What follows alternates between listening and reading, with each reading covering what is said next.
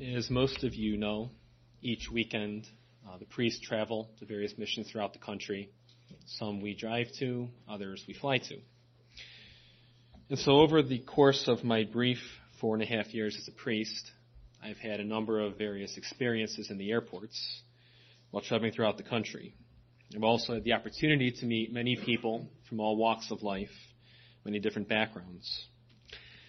Uh, one time, about a year and a half ago, I boarded a flight for Chicago. I was actually headed to St. Louis through Chicago. I took my seat and I removed my breviary from my bag and began to pray. For those who don't know, the breviary is the book, the official prayer of the church that all priests are bound to pray each day. And actually, the obligation begins at the ordination to the first of the major orders, the subdiaconate. So I often pray it on the plane. I know a number of the other priests also pray it on the plane as they travel from one place to another. And many times other passengers will comment thinking that it's the Bible. Well, on this particular occasion, I was reciting the divine office on the plane while people were boarding, and eventually a middle aged lady sat down in my row. I was in the window seat, and she sat down in the aisle. I paused, praying the breviary, and greeted her, and then I returned to my prayers. But out of the corner of my eye, I could see that she was staring intently at the breviary. About a minute or so later, she tapped me on the shoulder and she asked me, Which of the 66 books are you in? And so I kind of smiled at this at first and realizing that she was speaking about the Bible, I explained to her that there's actually 72 books of sacred scripture in the Bible. And then I said, I'm going to guess that you're not a Catholic. And she said, Yes. How did you know that? And I told her, Because you asked me which of the 66 books I was in. So I then explained to her how Martin Luther decided to take this book out here and that book out there, and that's how they lost a few books from the Bible. The lady was very interested in what I had to say, and she actually ended up taking a holy card that I gave her with the prayer, of the memorare on the back. Now, I mention this because as I explained to this lady, the Catholic Church teaches there are 72 books of sacred scripture 45 in the Old Testament and 27 in the New Testament. Of the 27 books in the New Testament, only three mention the glorious saint that you're going to hear about throughout the course of this retreat. The Gospels of St. Matthew, St. Luke, and St. John only they mention St. Joseph. However, his name appears in only about 15 verses taken from these three books. And the event in his life that I'm going to speak to you about this evening is not mentioned in any of these verses, and that is his death. Other than what we know from sacred scripture, not much is known about St. Joseph. We know from divine revelation that he was of the house of David, that he dwelt at Nazareth where he worked as a carpenter, and that he was a just man chosen by Almighty God from all eternity to protect the Son of God and his Virgin Mother. We know some details about the journey of Our Lady and St. Joseph to Bethlehem. We know about the flight into Egypt and the search for the child Jesus in Jerusalem. But other than that, we really do not know about the life and death of St. Joseph. All the other information that we have about his life has been handed down to us through sacred tradition. Some of these traditions are quite venerable, others are not so venerable, but nonetheless, they fill in the gap, so to speak, about the life of St. Joseph. Now, among the many beautiful titles that are given to St. Joseph in his litany is the one patron of the dying. And St. Joseph is invoked as the patron of the dying, and in particular, the patron of a happy death, because he died the most blessed and the happiest of deaths that anyone could ever die a death in the presence of Jesus and Mary. It is the general opinion of Catholic scholars that St. Joseph died shortly before our Lord began his public life. So he would have died before our Lord worked his first public miracle at Cana. And this would be fitting because his mission in preparing for man's redemption had come to an end. It was therefore time for him to leave this world, to go to the limbo of the just, and to wait there with the saints of the Old Testament until our divine Savior suffered and died on the cross, and thereby reopened the gates of heaven. How old was St. Joseph when he died? That we don't know. But according to an ancient Eastern tradition, he died in Jerusalem. This tradition tells us that St. Joseph accompanied Jesus and Mary to Jerusalem to celebrate the Passover feast, and that he died there on March 19th, shortly after celebrating the Pasch. this is why the Church, who is the guardian of tradition, observe his feast each year on March 19th. And this is why we honor him in the month of March, because that is the month that he is said to have died. Now, naturally speaking, St. Joseph's life was one of hardship and toil.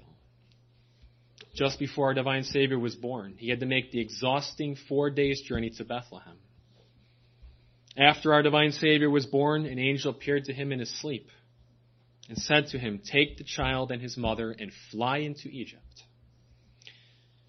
Later, as a carpenter at Nazareth, St. Joseph faced many of the daily trials and difficulties that we face today. He had to work very hard every day to provide food, clothing, and shelter for Jesus and Mary. He practiced patience when things did not go his way in the workshop, even as he charitably dealt with angry customers who were unhappy about one thing or another. If you've ever worked retail, I can tell you from experience that you know what this would have been like. But in spite of all these things, St. Joseph's life was one of contentment and peace. Each day when he returned from the workshop, he returned to a foster son and a wife, both of whom loved him very much. And how dearly St. Joseph loved them. Thus, how hard it must have been for him to leave Jesus and Mary in death. And how hard it must have been for Jesus and Mary to be left by St. Joseph. If our divine Savior wept at the death of his friend Lazarus, how he must have wept at the death of St. Joseph. St. Peter Julian Eymard tells us that when St. Joseph's last hour came, it was Jesus who informed him. And while St. Joseph knew what this separation would mean, he embraced it and he willed it because his will was so united to God's. We can well imagine Jesus and Mary kneeling beside the bedside of St. Joseph. St. Peter Julian Eymard says that Jesus consoled his foster father and Mary soothed him with tender words. Jesus, says another priest, held St. Joseph's hands for many hours. Perhaps the Holy Family spoke of happy memories, memories from their sojourn in Egypt or from their dwelling at Nazareth. Perhaps they spoke of the day that they would all be reunited in heaven. But whatever was said at that most sublime hour was reserved for their ears only and is best left to our imagination. Finally, the hour of his departure from this earth came. St. Joseph looked into the eyes of Mary and then into the eyes of Jesus and seeing for the last time on this earth the sacred humanity of the eternal Son of God, St. Joseph breathed forth his last. According to a tradition, St. Joseph never underwent any natural decay of strength. That is, he did not become feeble, he did, did not become weak in old age. That would be pretty nice. Although he grew old in years, the tradition goes, the strength of his body never diminished, nor was his eyesight weakened, nor did his memory fail him in the least. Rather, he retained all his powers and vigor, even as in the day of his youth. now, this does not mean that St. Joseph did not feel any of the fatigue from a hard day's work. Does not mean that he did not endure any weariness. He felt fatigue and he endured weariness, tiredness. But as the tradition tells us, he simply did not undergo some of the infirmities that we undergo in old age. St. Bede the Venerable, an 8th century doctor of the church, says that it was fitting that St. Joseph's death occurred at Jerusalem. And he says this because it was St. Joseph's desire to be buried with his forefathers, and thus he was buried in the valley of Josaphat. The valley of Josaphat, as you may know, is located just outside Jerusalem, and according to sacred scripture, it is in this valley that the general judgment will take place at the end of the world. It's also interesting to note that there are some saints, among them St. Francis de Sales, who are of the opinion that the body of St. Joseph was later assumed into heaven. Now keep in mind that this is only an opinion. We know for certain that there are only two bodies in heaven right now, that of our Lord and our Lady. But it is an opinion, and St. Francis de Sales is a very great doctor of the church his opinions hold a lot of weight, that St. Joseph was assumed into heaven. As to the cause of St. Joseph's death, it is the teaching of the saints that he did not die of sickness or old age. The cause of his death, according to the saints, was love. St. Francis de Sales and St. Alphonsus de Liguori in particular say that St. Joseph died of the pure love of God. Listen to what St. Francis de Sales writes in his excellent work, The Treatise on the Love of God. A saint, he says, who had loved so much during his life could not die save of love. And having completed the office for which he had been destined, it only remained for him to say to the Eternal Father, I have finished the work which thou gavest me to do. And to say to the eternal Son, O my child, as thy heavenly Father placed thy body in my hands on the day when thou camest into the world, so now, in this day of my departure from the world, I place my soul in thy hands. Such, I conceive, concludes St. Francis de Sales, was the death of this great patriarch. What a grace, right? To die in the embrace of Jesus and Mary. This is why the church encourages us to pray to St. Joseph for a happy death. For there is no death happier than in the presence of Jesus and Mary. And pray to him for a happy death we should. Every day we should do this, with our morning prayers, with our evening prayers. A little invocation to St. Joseph. And we should do this every day because one day we too shall die. When God created Adam and Eve, he created them in his own image and likeness and in the state of sanctifying grace. And in addition to sanctifying grace, he bestowed upon them what we call the preternatural gifts. Very simply, preternatural means that which is above the natural but below the supernatural.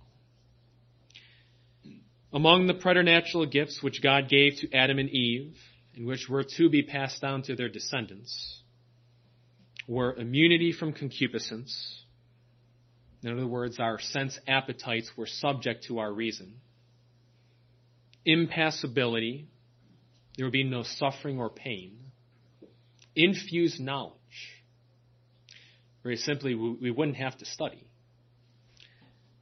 And finally, bodily immortality. We would not die. But when Adam and Eve sinned, they lost sanctifying grace, and they lost all these preternatural gifts. When our divine Savior died on the cross, He redeemed us and He restored to us sanctifying grace. But in His infinite wisdom, He did not restore to us the preternatural gifts.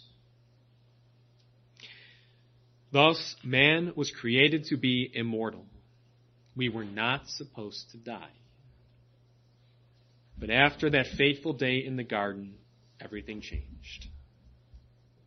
As St. Paul wrote to the Corinthians, Wherefore, as by one man sin entered into this world, and by sin death, so death passed upon all men.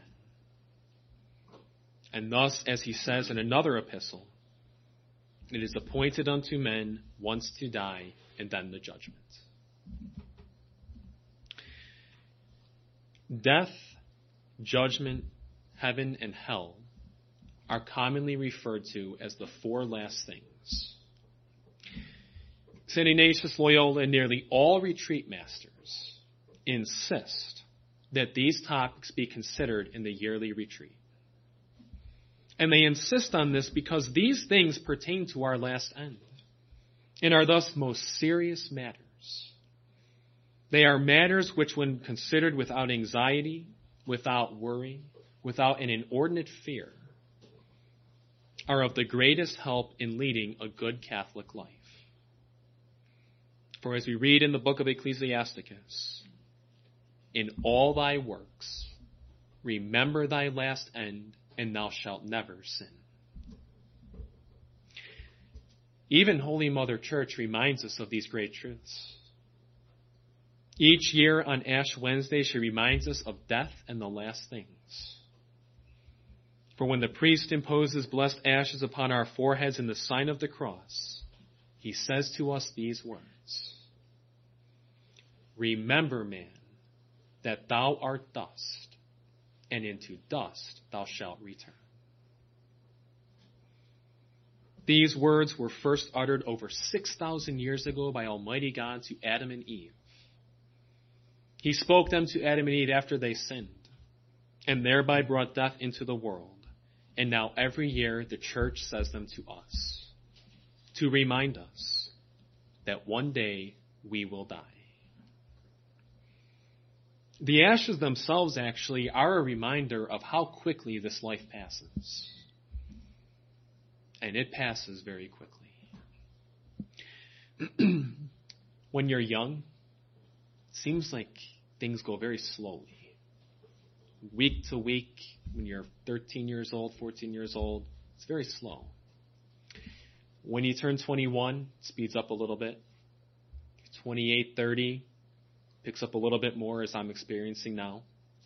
And then I'm told by others that when you get to 40 and 50 and 60, it's like a flash. Remember, man, that thou art dust, and into dust thou shalt return. You know, people, I would say, for the most part, especially our worldly minded people today, and for those who seek for nothing but pleasure, these people don't like to think about death. They despise it. Sure, they are reminded of it when a relative dies or a friend dies, they go to the wake and the funeral. But otherwise, they cannot banish the idea of death from their minds fast enough. They consider it as morbid, unhealthy, and disturbing. Some people are even afraid to tell their family that they're dying. Many people, especially young people, think of death as something far off, at a distance. Something that's not going to affect them until they've lived life to the fullest. And then there are some among them the co-founder of Google, who are so proud and caught up in this world that they actually think that they can discover a way not to die. It blows my mind. There are some rather wealthy people, you may have heard, who are investing billions and billions of dollars in researching bodily immortality as if they think they're going to find the answer. They're not going to succeed, of course. And in spite of their efforts, one day they will die. I'm sure each of us in this room could think of a number of things that we could use even a million dollars on, let alone billions and billions on researching something that's going to end in frustration anyway. They're not going to succeed. And thus, it is very clear that the Catholic view of death is very different from the worldly view. Furthermore, in spite of the many people who turn away from the thought of death, despite their presumption that the hour of death will not come for a long time, the hour of death draws nearer and nearer each day and is likely to surprise them and us when we least expect it. It's as though at the moment of our birth, Almighty God flipped over an hourglass. You know the hourglass with the sand in it? Flip it over and it starts pouring through to the bottom. It's as though Almighty God did that at each of our birth. We all have our own hourglass. The sand begins to trickle through. Some have more sand in the top, others have less. Our own everyday experience shows us how true this is. One day we may hear about a little boy who died, another day about a little girl, an athletic youth, another day about an elderly man.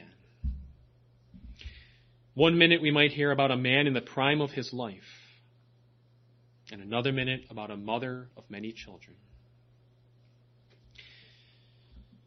Death is not a respecter of persons. It comes for the old, yes, but it does come for the young.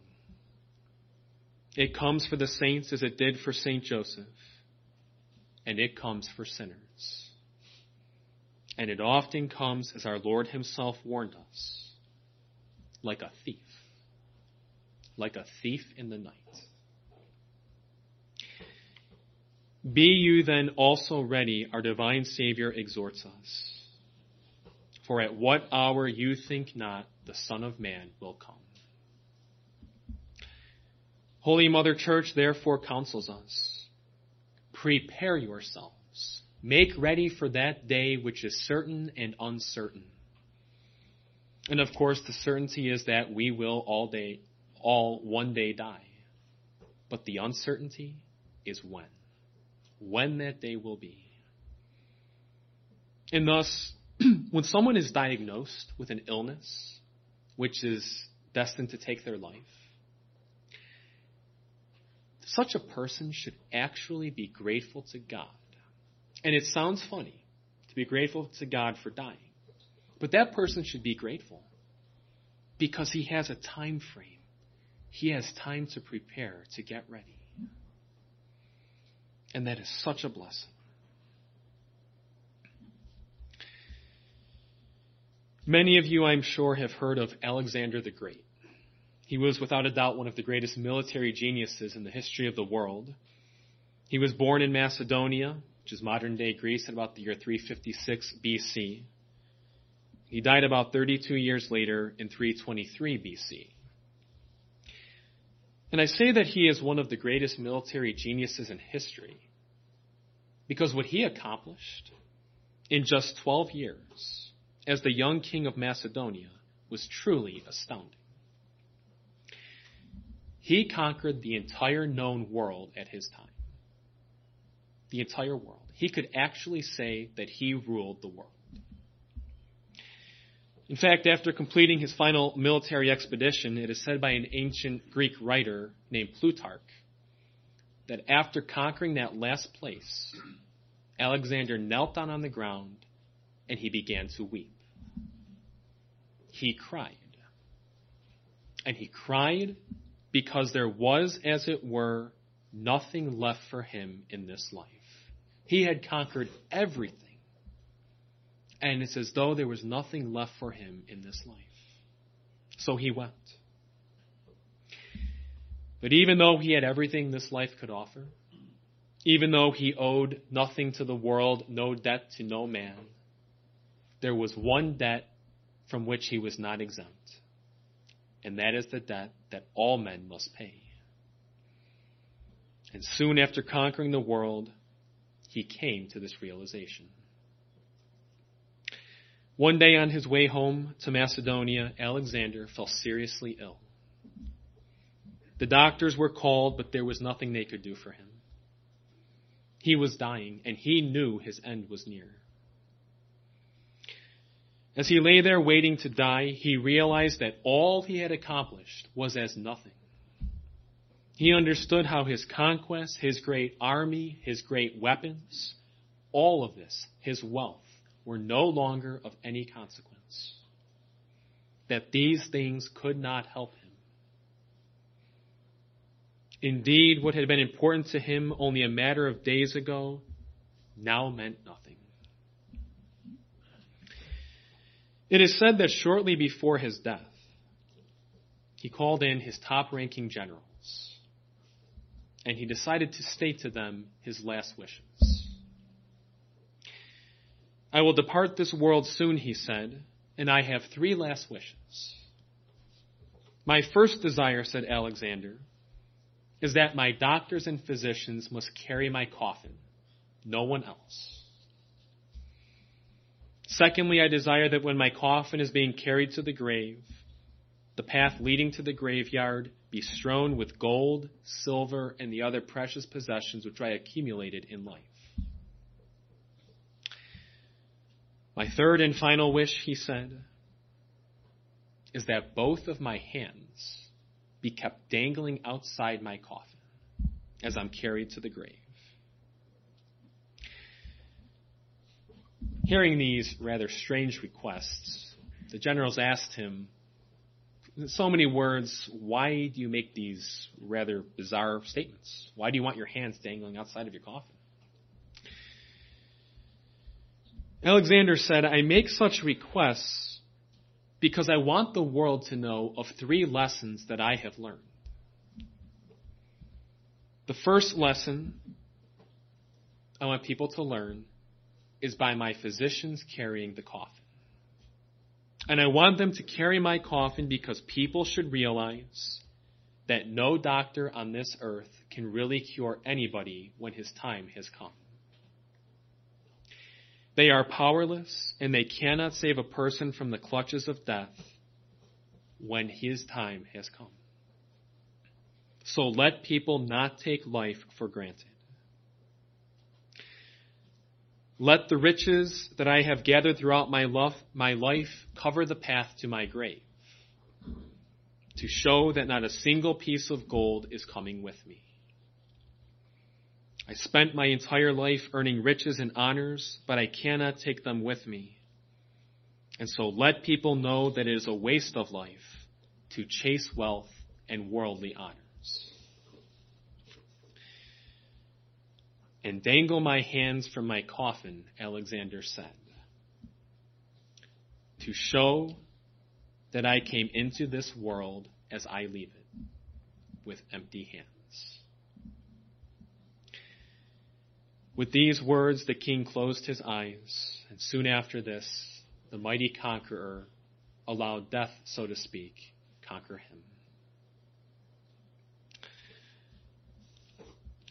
him.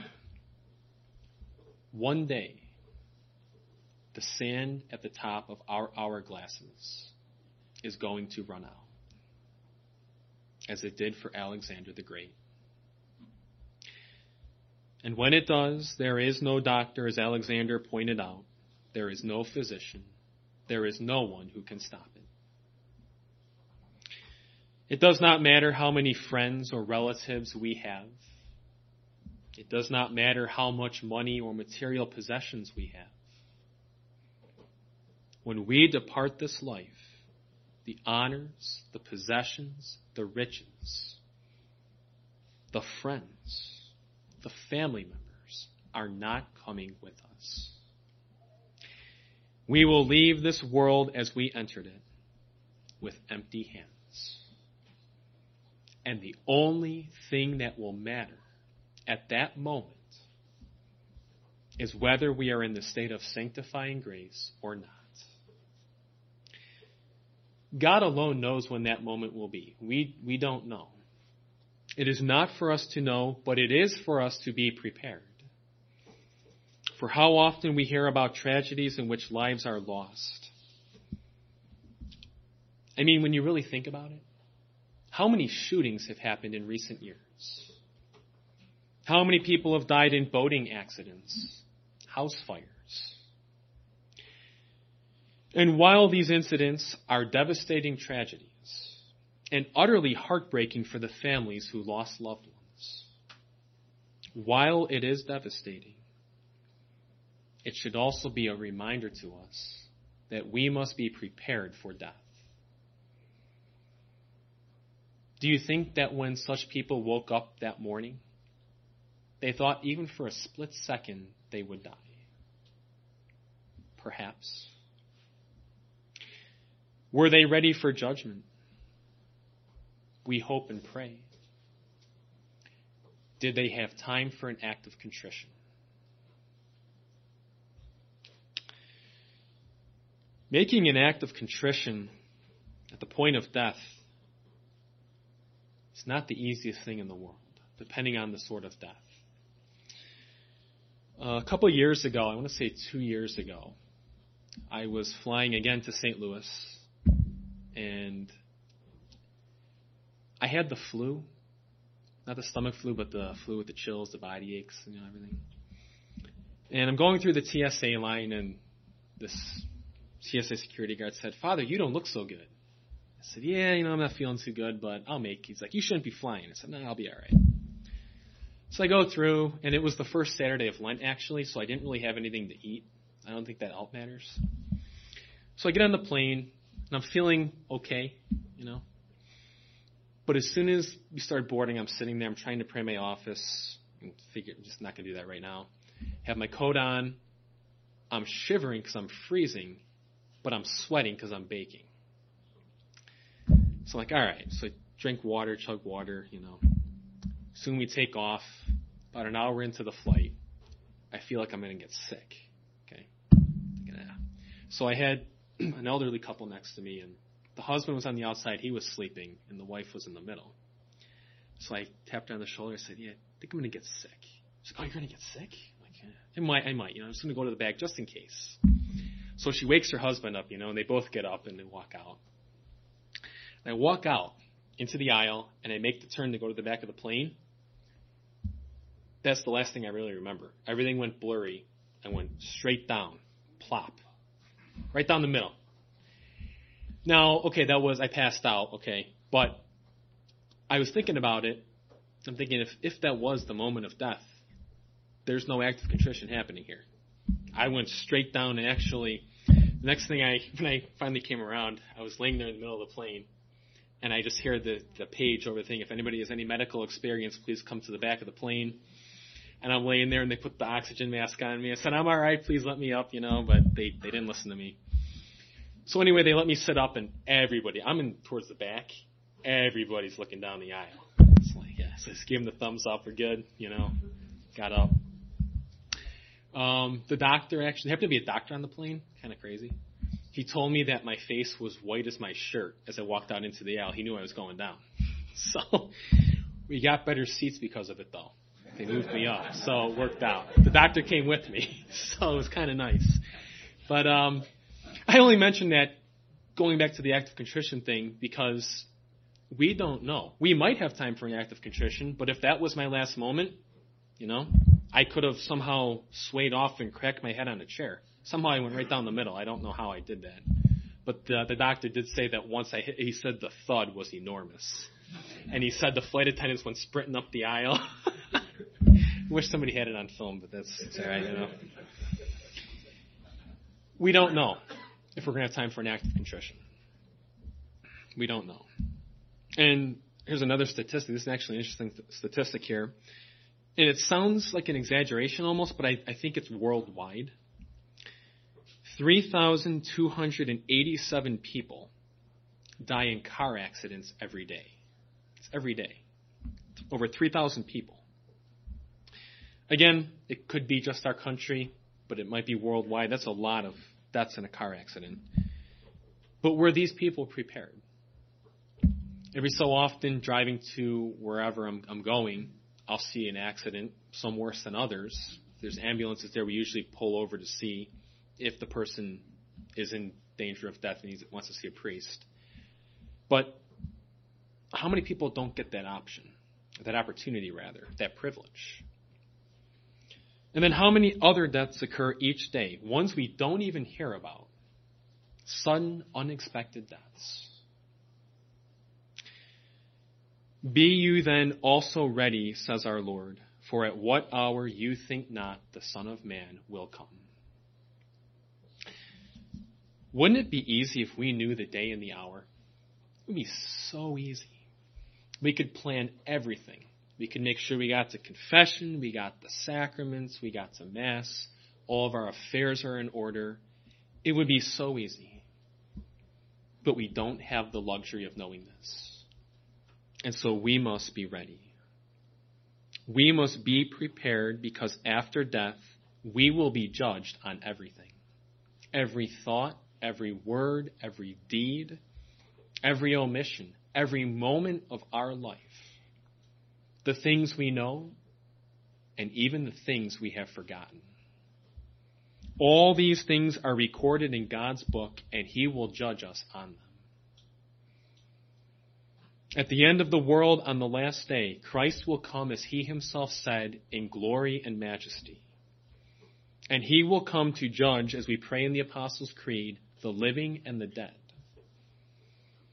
When he returns on the last day, all mankind will be gathered together before the judgment seat of the Son of God. He will return with a host of angels at his side, and the angels will separate the good from the wicked. Our Lord will then begin the judgment. And all mankind will see how good and patient he was towards sinners, and how just and rewarding he is to those who followed him. We will know why this person was saved and why this person was not. We will know. St. Alphonsus actually says that there will be many surprises on Judgment Day. Meaning, of course, that some people we thought would have been saved didn't make it. And some that we thought would have been condemned complied with a special grace and were saved. But we will know the exact reasons why so and so was saved and why so and so was condemned. Our Lord will judge the works of every man and after judgment has been passed, the blessed will be taken up to heaven, while the damned will be condemned to hell for all eternity.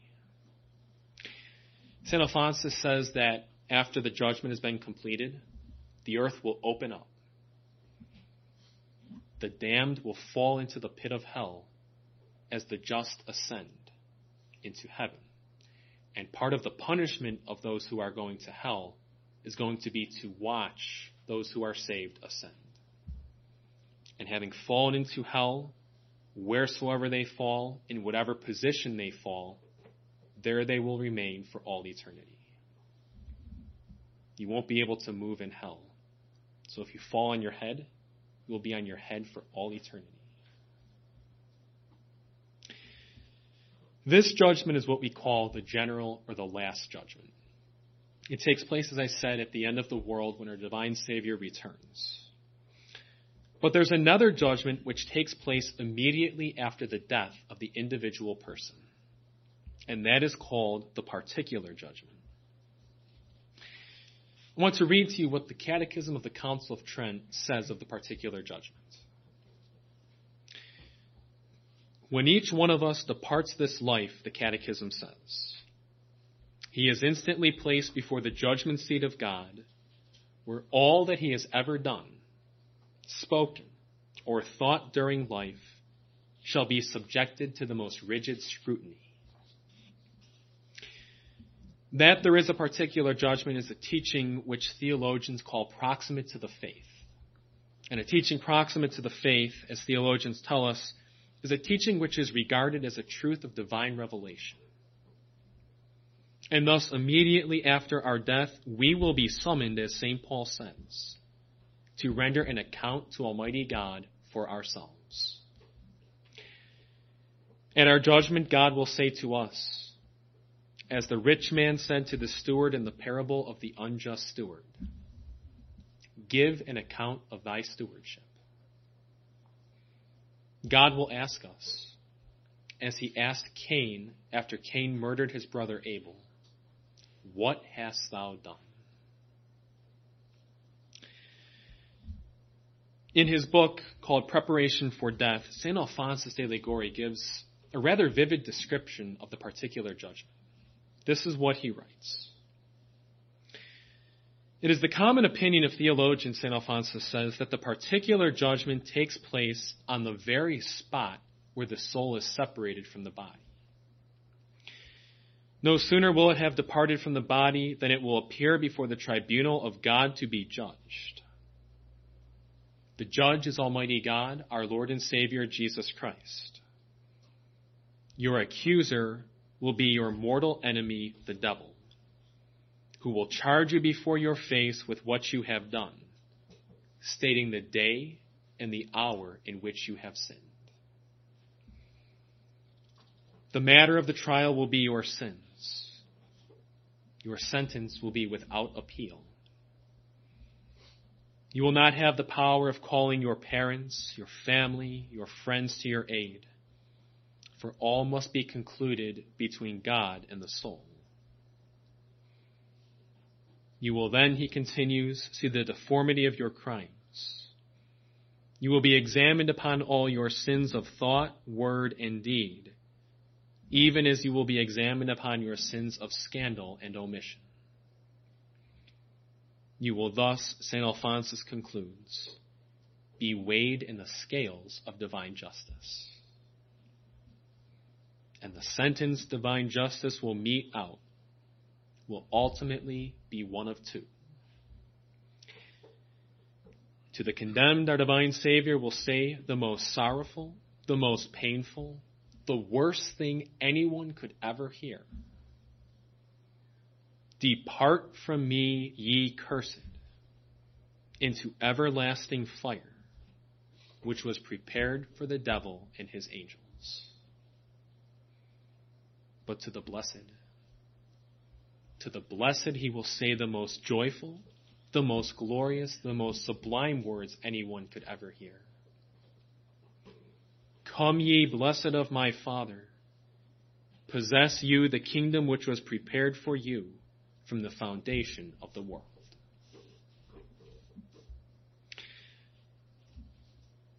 It is to hear these words, Come ye blessed of my Father. It is to hear these words at our judgment that we were created. God did not make us in order to say to us, Depart from me, ye cursed. He did not create us to suffer in hell for all eternity. If that were the case, he never in a million years would have sent his divine Son into this world to suffer and die to save us. He wouldn't have done it. But he did just this.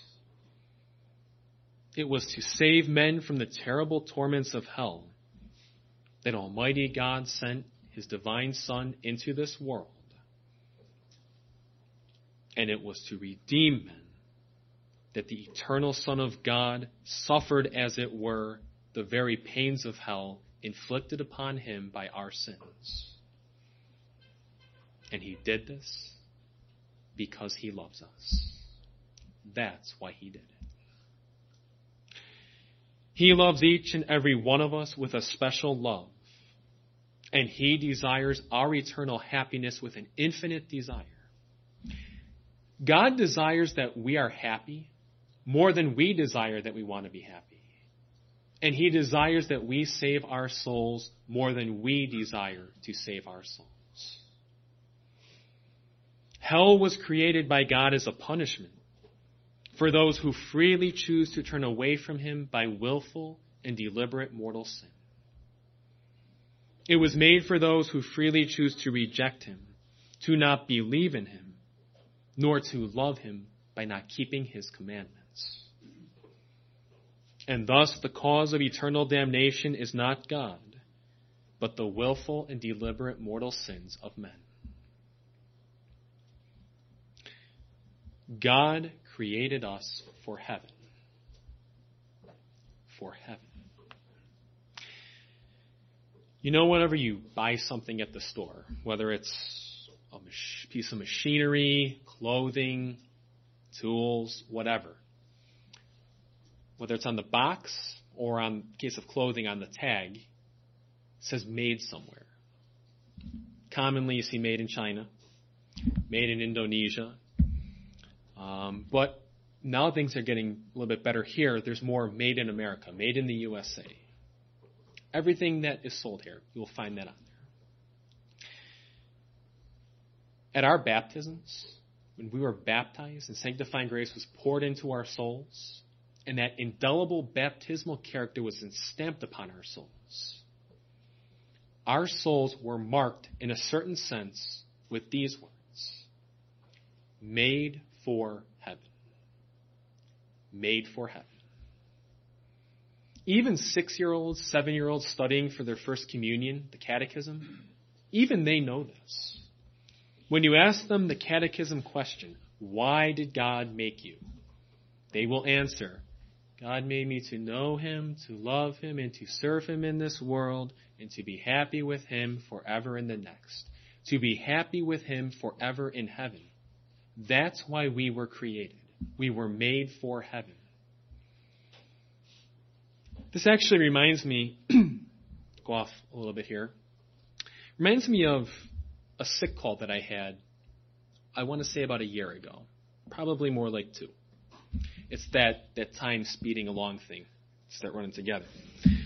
So I was called to a hospital to anoint this man and administer the sacrament of extreme unction. I never met him in my life, and I had no idea what to expect. And so I was quite surprised when I walked into the hospital room and saw that he was mid to late 30s and he was dying. So in the midst of our conversation, we were talking about his family and what he did for a living. But in the midst of his conversation, he said to me some words that really made an impression on me. He said, Father, life is short, but heaven is forever. If only more people would realize that and live their lives accordingly. Life is short, but heaven is forever. How true those words are. How true they are. And you know what the best part about it is? Heaven is in the reach of each and every one of us here this evening. It's right there within our grasp.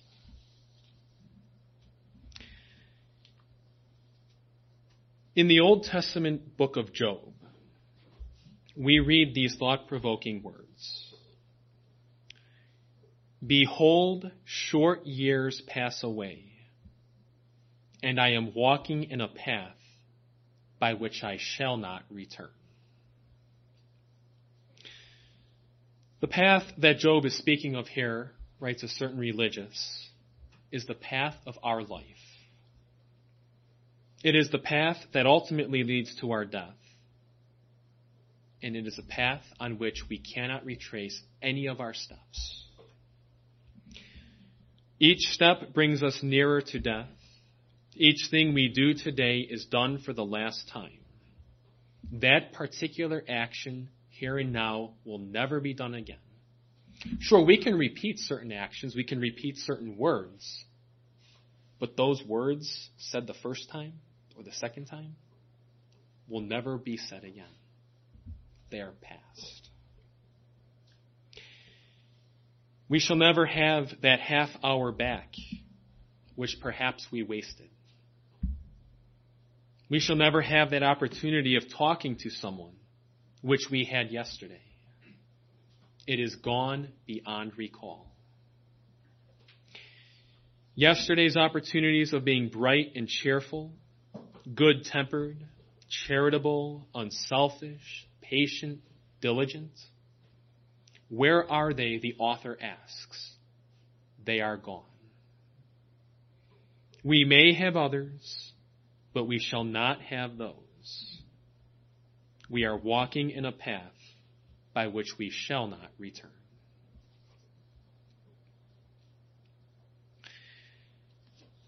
It is as we walk the path of this life that we must prepare for our last end, and in particular for our death. For the moment of death sets the tone for the last things. The moment of death will decide the outcome of our judgment, and it will decide whether we will spend eternity in heaven or, God forbid, in hell.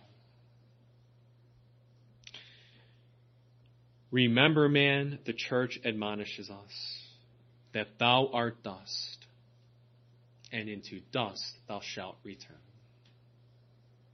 Remember, man, that one day you will die, and perhaps at a time you think not. You must therefore be ready. You must be prepared. And we prepare, we make ready for our death by following in the footsteps of St. Joseph. That man, that glorious saint, he knew how to live, but he certainly knew how to die. He is thus a model for us to imitate in preparing for a good death. As Bishop Carroll mentioned in the beginning, uh, introductory conference, throughout the course of this retreat, you are going to learn many things about St. Joseph. Things you may have known, but then some things you may not have known. You're going to learn about his life. You're going to learn about the virtues that he practiced to an eminent degree. And in doing this, you are going to learn indirectly how to prepare for death. But two things that he did in particular that I would like to point out in this conference were these two. He kept his priorities straight. That was the first thing he did to prepare. He kept his priorities straight. And the second thing, he had a great love and devotion for the Blessed Virgin Mary. Throughout his life, St. Joseph kept his priorities straight. He gave God and Our Lady the first place in his life. Everything else his work, his recreation, even his relaxation, everything was subordinate to God. We can imitate him. We too can prepare for death by keeping our priorities straight in this life. This is unfortunately an epidemic in the world today. Many people do not have their priorities straight. You may know some of these people. Far too many people, even some Catholics, put the pleasures and the things of the world above God and the practice of the faith. Now, they may not say that.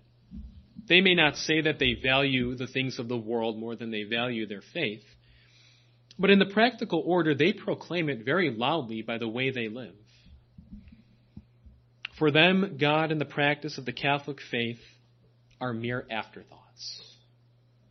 God and the faith come after the pleasures and enjoyments of the world, after the work and school, after the material goods and entertainment. If I have time, such people tell themselves, I'll say my morning and evening prayers. If I have time, I'll get them in. If I can squeeze it somewhere in my day, I'll say my rosary. If I don't have something else going on, I'll go to Mass on Sunday. If it's convenient, I'll avoid that occasion of mortal sin. And sadly, for some, God is even placed after other people. Such ones prefer the company of other persons more than God, even if such a person is an occasion of mortal sin for him. They prefer his company more than that of God. if we have lived like this in the past, let us resolve during this retreat to put things in their proper perspective. And let us do this while we still have time to do so. We were, as I mentioned, created to know, love, and serve God in this world and to be happy with Him forever in heaven. That is our purpose. That is why we are in the world. There are a number of people out there who have been influenced by the godless atheistic professors in the universities and so on, who will say, I don't know what my purpose is. I'm still trying to figure that out. We don't have to figure it out. We can open up the catechism and we see it right there. To know, love, serve God in this world, and to be happy with Him forever in heaven. That's our purpose. And everything we do, whether it's work, recreation, or whatever, everything we do should help us to fulfill this purpose.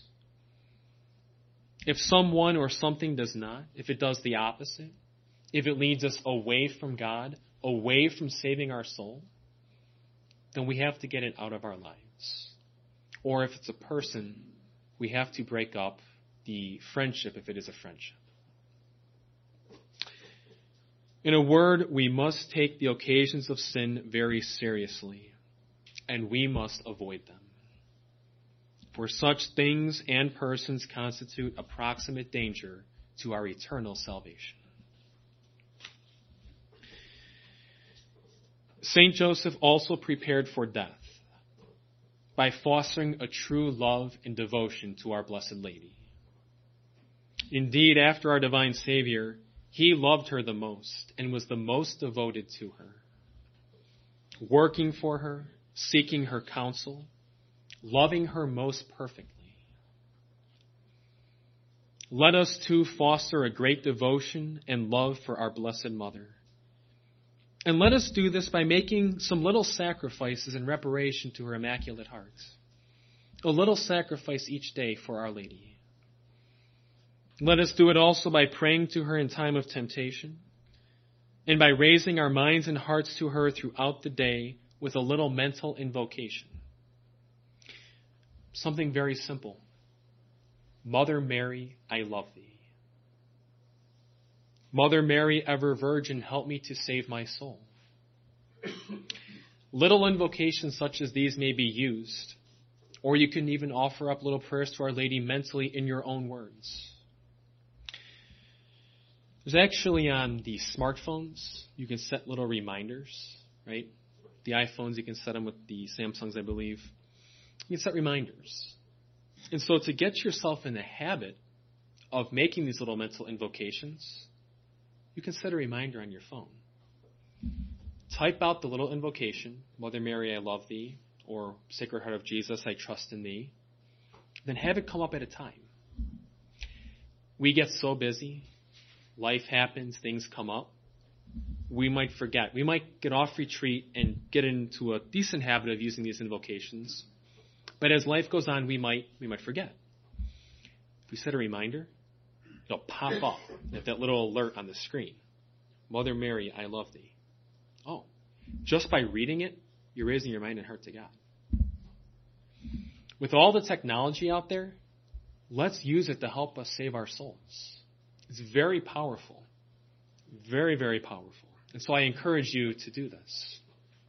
You could have a different one for each day. You could have multiple ones just to go off at different times throughout the day.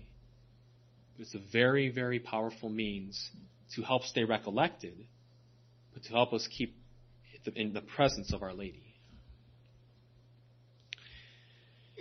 And then, of course, wear her brown scapular lovingly and be faithful to the daily and devout recitation of the Rosary. Set aside those 15 minutes each day to honor her. And if you already do this, strive to pray it better each day.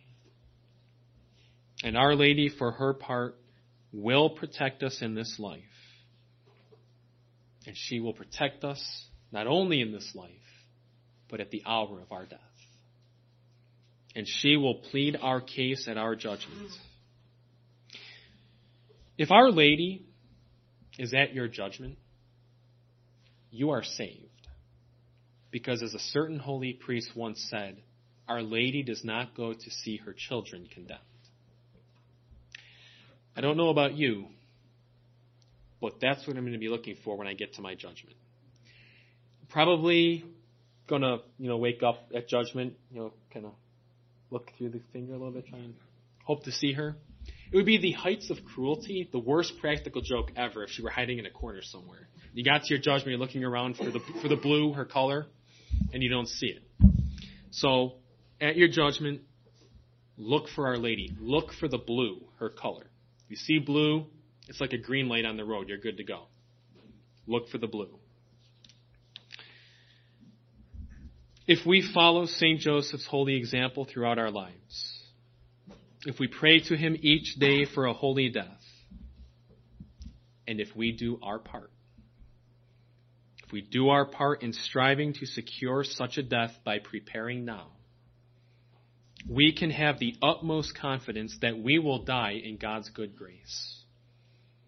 For to die in the state of grace, as St. Joseph did, is in a certain sense to die in the arms of Jesus and Mary.